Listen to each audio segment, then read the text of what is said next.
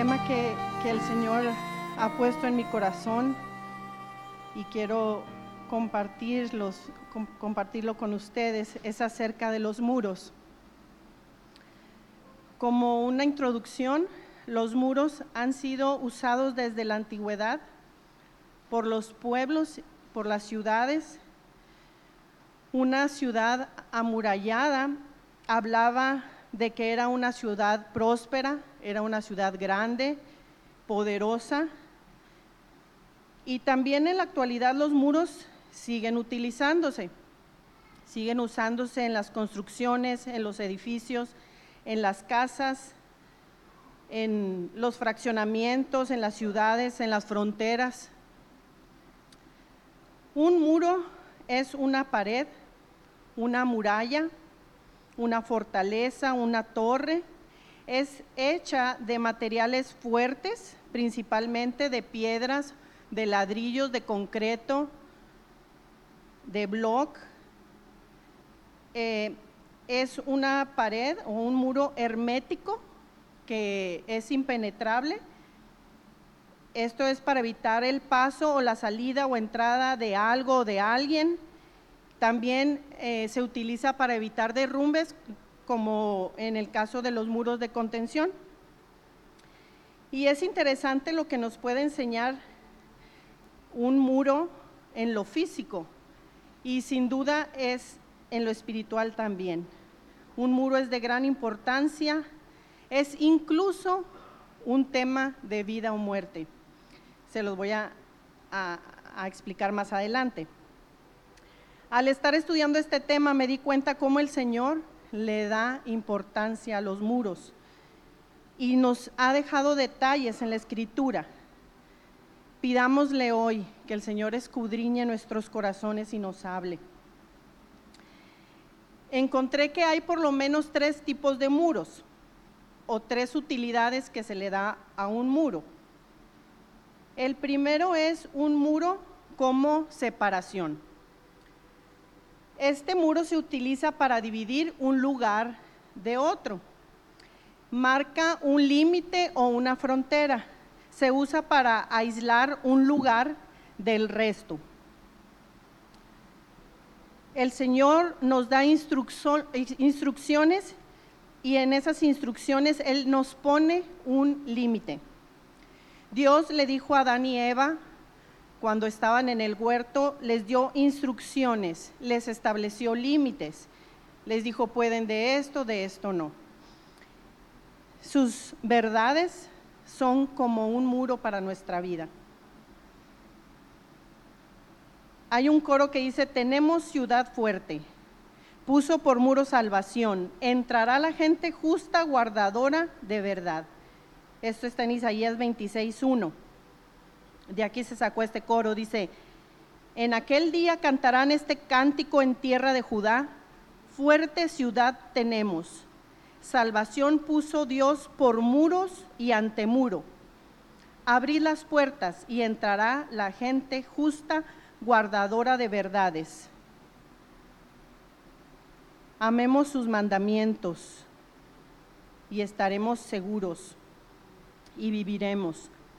En el desierto el Señor también les dio estatutos y preceptos o decretos en Éxodo 15, 26, si quieren acompañarme. Éxodo 15, capítulo 15, versículo 26.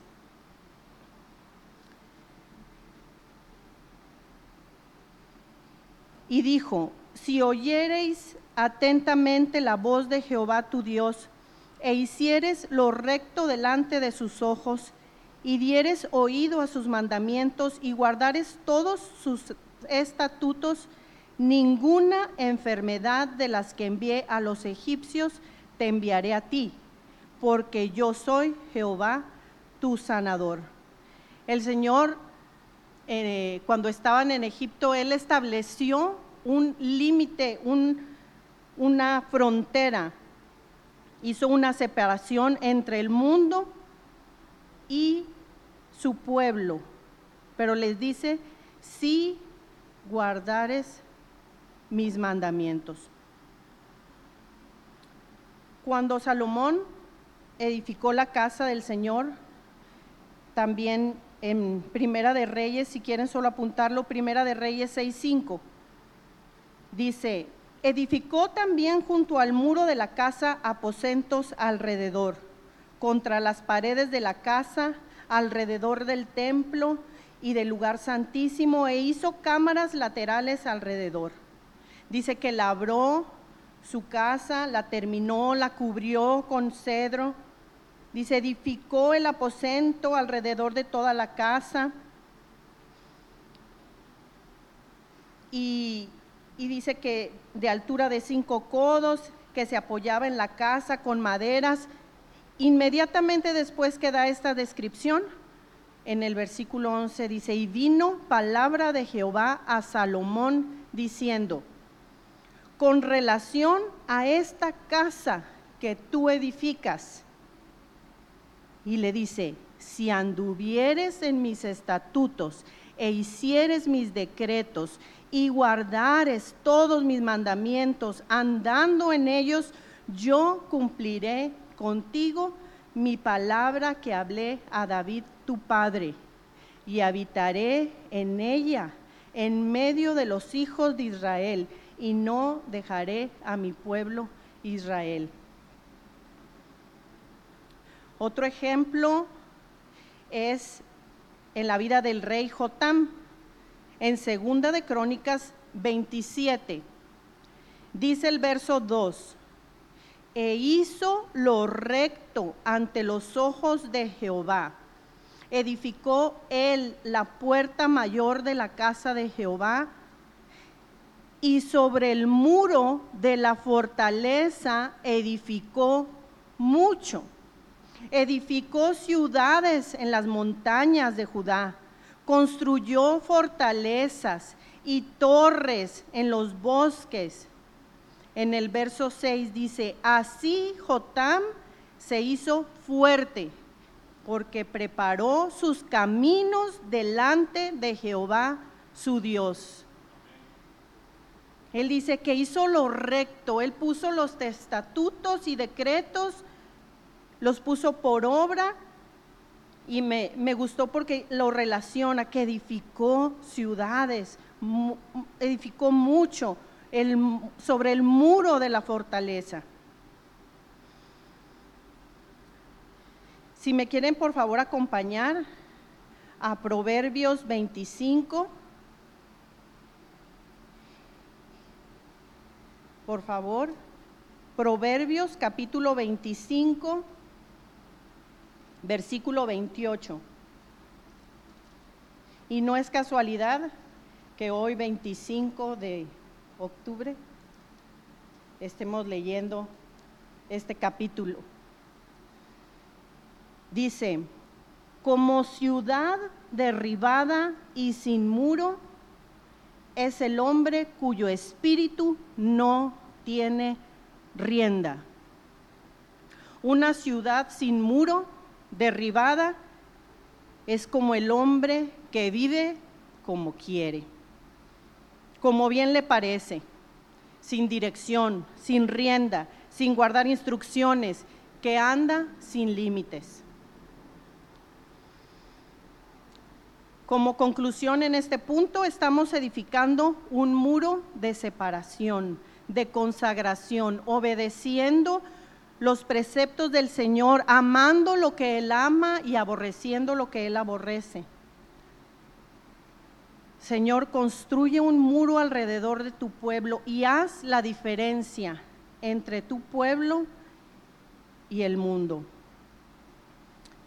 El siguiente punto que es el siguiente uso en los muros, es que se usa como protección.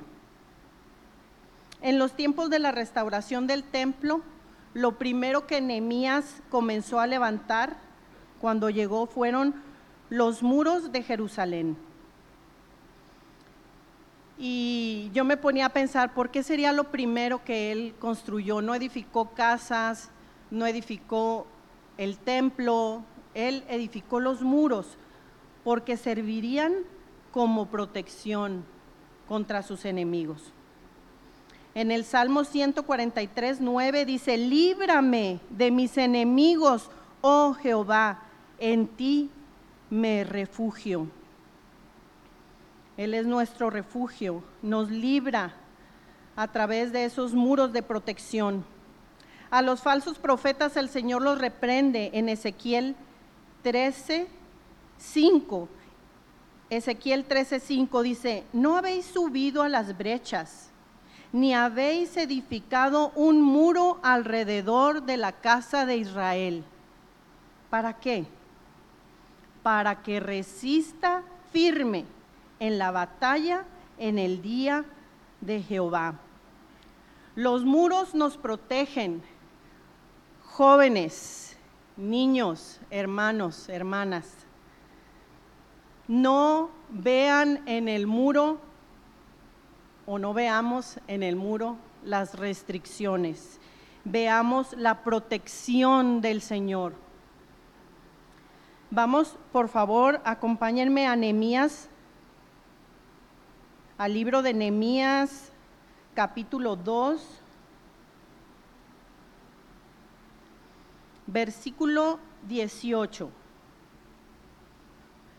Dice, entonces les declararé cómo la mano de mi Dios ha sido buena sobre mí, y asimismo las palabras que el rey me había dicho. Y dijeron, levantémonos y edifiquemos. Así esforzaron sus manos para bien. Así esforzaron sus manos. La construcción de muros de, de protección requiere un esfuerzo. Sí cuesta, cuesta y a veces hay sufrimiento, pero los muros de protección nos dan seguridad. Fuera de los muros, sin protección, hay enemigos que nos quieren destruir y ellos no están jugando, hermanos. Si no nos sometemos a los límites de sus muros, caeremos en sus garras y seremos destruidos. El enemigo se enfurece cuando uno edifica muros de protección. Ahí más adelante podemos leer en Nehemías 4, versículo 1.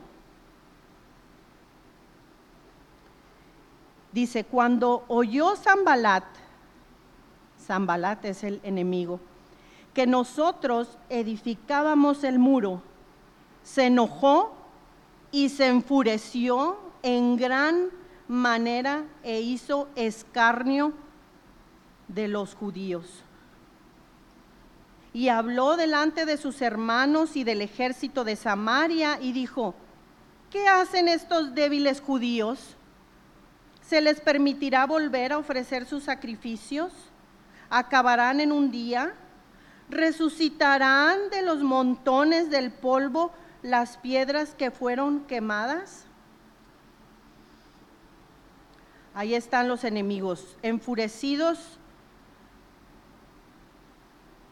escarneciendo al pueblo de Dios cuando ven que uno está levantando muros de protección.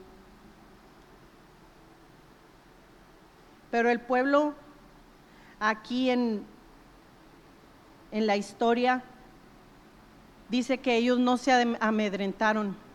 Dice que ellos clamaron al Señor, porque Él es, hermano, nuestra torre, Él es nuestro escudo, nuestra roca firme.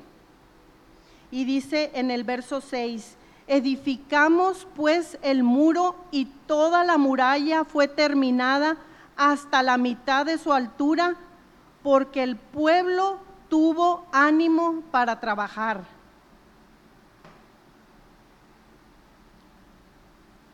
Pero el enemigo no se quedó con los brazos cruzados. Dice que se encolerizó y que inició una guerra contra el pueblo. Conspiraron para atacarlos. Y podemos ver cómo respondieron los del pueblo en el verso 9. Entonces oramos a nuestro Dios y por causa de ellos pusimos guarda contra ellos de día y de noche. Y dijo Judá, las fuerzas de los acarreadores se han debilitado y el escombro es mucho y no podemos edificar el muro. Verso 13. Entonces, por las partes bajas del lugar, detrás del muro y en los sitios abiertos, puse al pueblo por familias, con sus espadas, con sus lanzas y con sus arcos. Después miré y me levanté y dije a los nobles y a los oficiales y al resto del pueblo, no temáis delante de ellos, acordaos del Señor grande y temible y pelead por vuestros hermanos, por vuestros hijos y por vuestras hijas, por vuestras mujeres y por vuestras casas.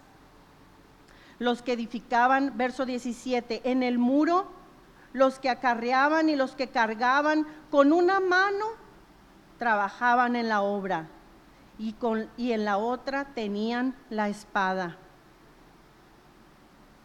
Entonces oramos, dice a nuestro Dios, pusimos guarda de día y de noche. Dice que con una mano estaban edificando el muro y con la otra tenían la espada.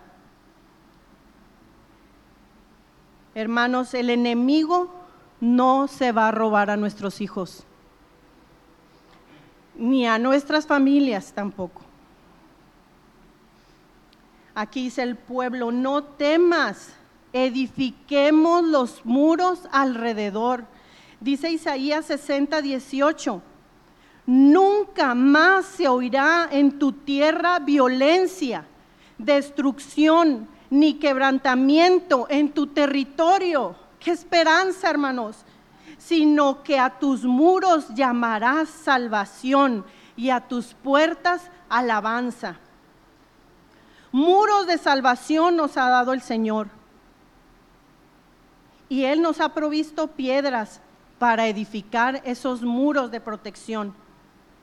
Muchas veces para un niño, tanto en lo físico como en lo espiritual, ocupamos un muro pequeño. Pero conforme crecemos, ese muro tiene que crecer también, hermanos. Dios sabe lo que necesitamos. Y desde aquí, hermanos, se nos han provisto tantas claves prácticas, ladrillos para ese muro de protección. Voy a nombrar solo algunos. El holocausto continuo, buscando su presencia, su protección. Amar a nuestro prójimo. La lectura de la escritura dar nuestros diezmos, importantísimo hermanos. Malaquías dice que Dios reprenderá al devorador. Los filtros en el celular, en la computadora, la vara, la disciplina, las reglas en las amistades y los noviazgos, el evitar estar a solas con personas del sexo opuesto, la influencia negativa y demoníaca de la música, de Hollywood, de la televisión, del internet. Amistades impías, pedir perdón, perdonar. Dios ha provisto, hermanos, piedras. Él ha puesto muro de salvación. Para concluir este, este segundo punto, quiero a platicar rápido dos testimonios hablando sobre estas piedras que se nos han enseñado.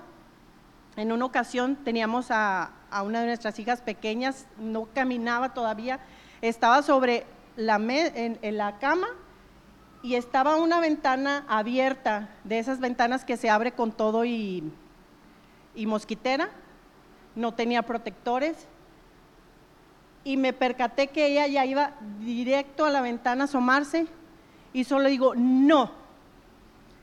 Me recordé lo que nos cuenta el hermano Marvin, cuando dice, enseñemos a nuestros hijos a que obedezcan inmediato.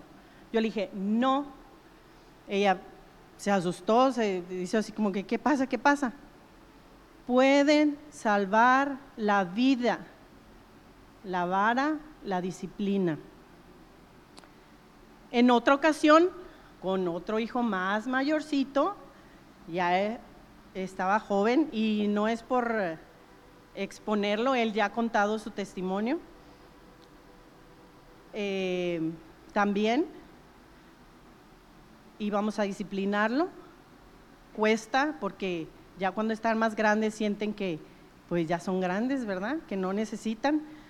Sin embargo, él aceptó, tal vez no a la primera, pero lo aceptó, le explicamos. al momento despuesito hablan por teléfono, eh, era un tío, oye, necesito que tu hijo venga y me ayude a impermeabilizar la casa, que, que porque va a llover. Y, ah, sí, claro, para que vean más o menos la edad que tenía. Se fue a ayudar y subiendo la escalera al, segundo piso, se resbaló la escalera y él todavía no se explica cómo, se agarró de un protector de una ventana de un baño y se agarró y se quedó colgado allí. Pues con el susto y que el, ruido de la escalera, ya, ya, ¿qué pasó? Y agárrate, ya, pone la escalera, se sube, un gran susto, ¿verdad? Cuando llegó a la casa y nos platicó, supimos que si él no hubiese aceptado esa disciplina, el Señor se hubiera encargado de disciplinarlo momentos después y de una manera más fuerte. Dimos gracias en esa noche porque él estaba bien, aprendió una lección de vida. Señor, yo me someto, ¿verdad? Si tú quieres, dimos gracias y yo les decía, ahorita podíamos estar dando gracias también en un hospital o dando gracias en una funeraria, pero el Señor nos dio la lección, sométete a mi disciplina a jóvenes, niños, es una bendición, es misericordia. Y quiero darles un ejemplo donde el fin de la historia no fue tan grata como en estos testimonios. En Primera de Reyes, capítulo 2, nos relata que David está dándole indicaciones a Salomón antes de morir le dice que tiene que arreglar cuentas con Joab, Adonías y Simei. Este Simei había maldecido al rey, le arrojó, le arrojó piedras, le arrojó polvo, lo maldijo cuando estaba huyendo de Absalón. Simei ofendió a David. Pero ¿cuántos de nosotros, hermanos, no hemos ofendido a nuestro rey? ¿Cuántos de nosotros con nuestras palabras o nuestras acciones también lo hemos ofendido? Pero se le dio una oportunidad a Simei. Dice el versículo 36 de Primera de Reyes 2. Después envió el rey Salomón e hizo venir a Simei y le dijo, edifícate una casa en Jerusalén y mora ahí y no salgas de allí a una parte ni a otra, porque sabe de cierto que el día que salieres y pasares el torrente de Cedrón, sin duda morirás y tu sangre será sobre tu cabeza. Simei estuvo de acuerdo, perfecto, qué oportunidad. No iba a morir. Pero después tuvo en poco la protección. Se olvidó, menospreció la seguridad que tenía dentro de esos muros de esa ciudad. Era una ciudad de refugio. Se le hizo fácil. Salió y entró. No pasó nada. ¿Y cuántas veces hemos pensado, pues, ah, mira, no pasó nada?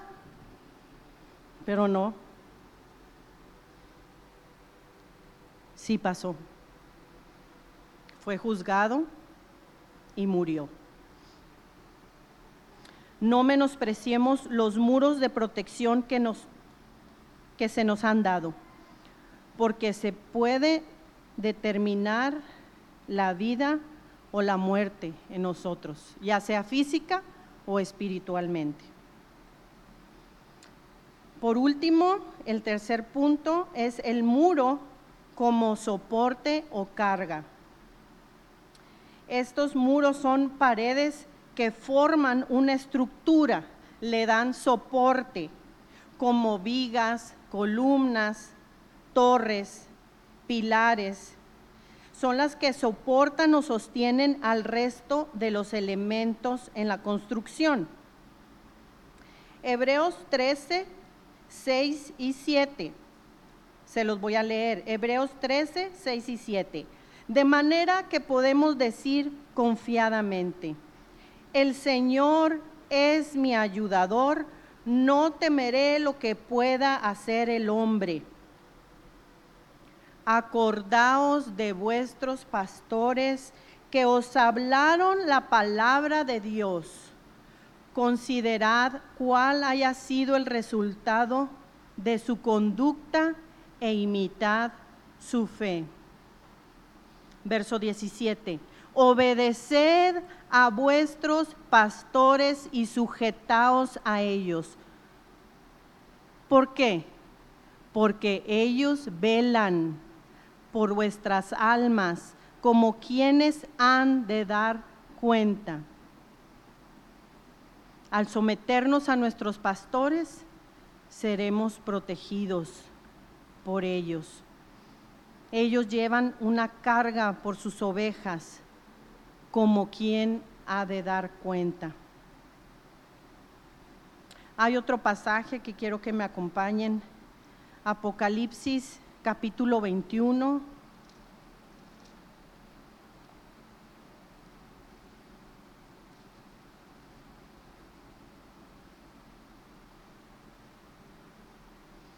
Donde está describiendo a la nueva Jerusalén a esa gran ciudad santa que desciende del cielo de Dios.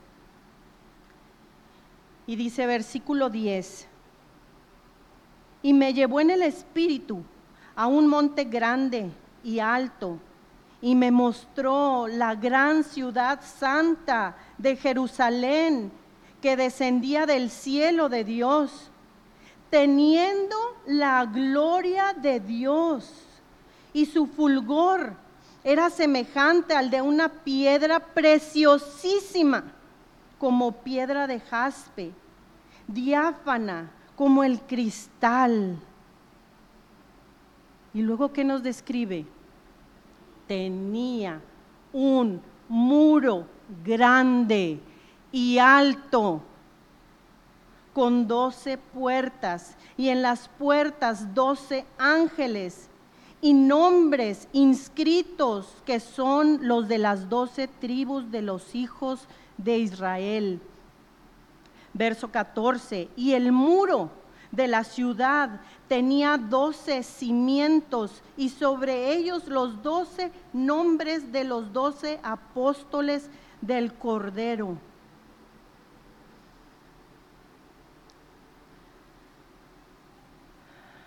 Los doce nombres nos hablan del gobierno, de la autoridad.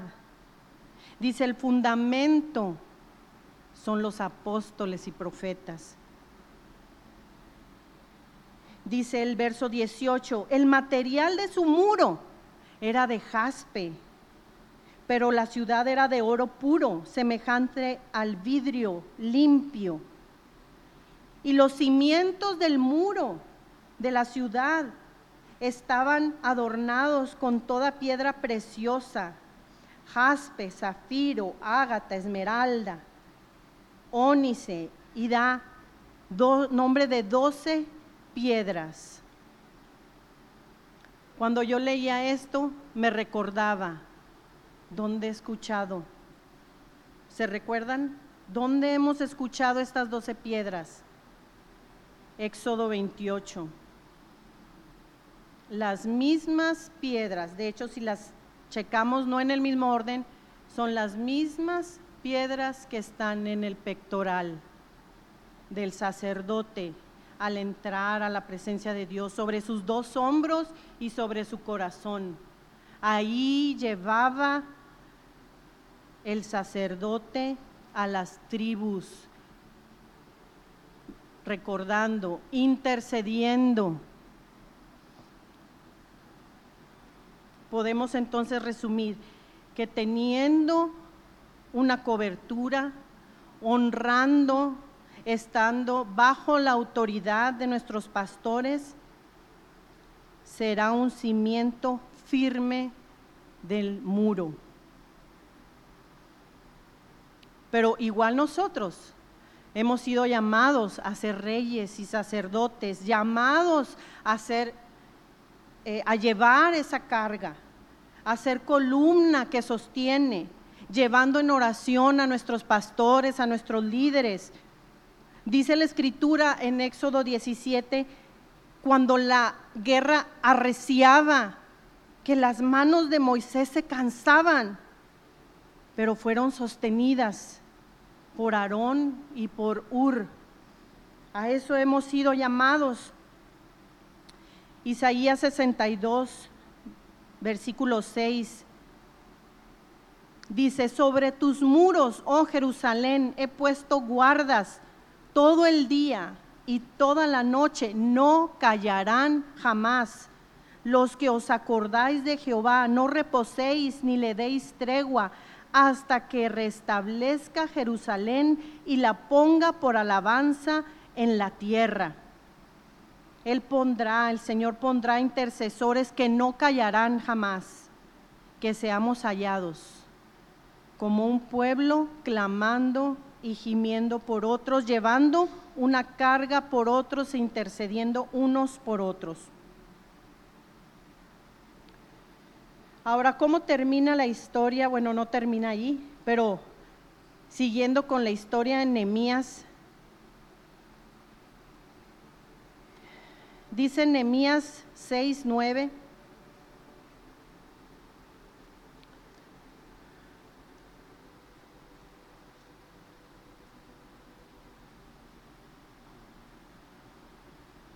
en la última parte del versículo, ahora pues, oh Dios, fortalece tú mis manos. Y ese es mi clamor.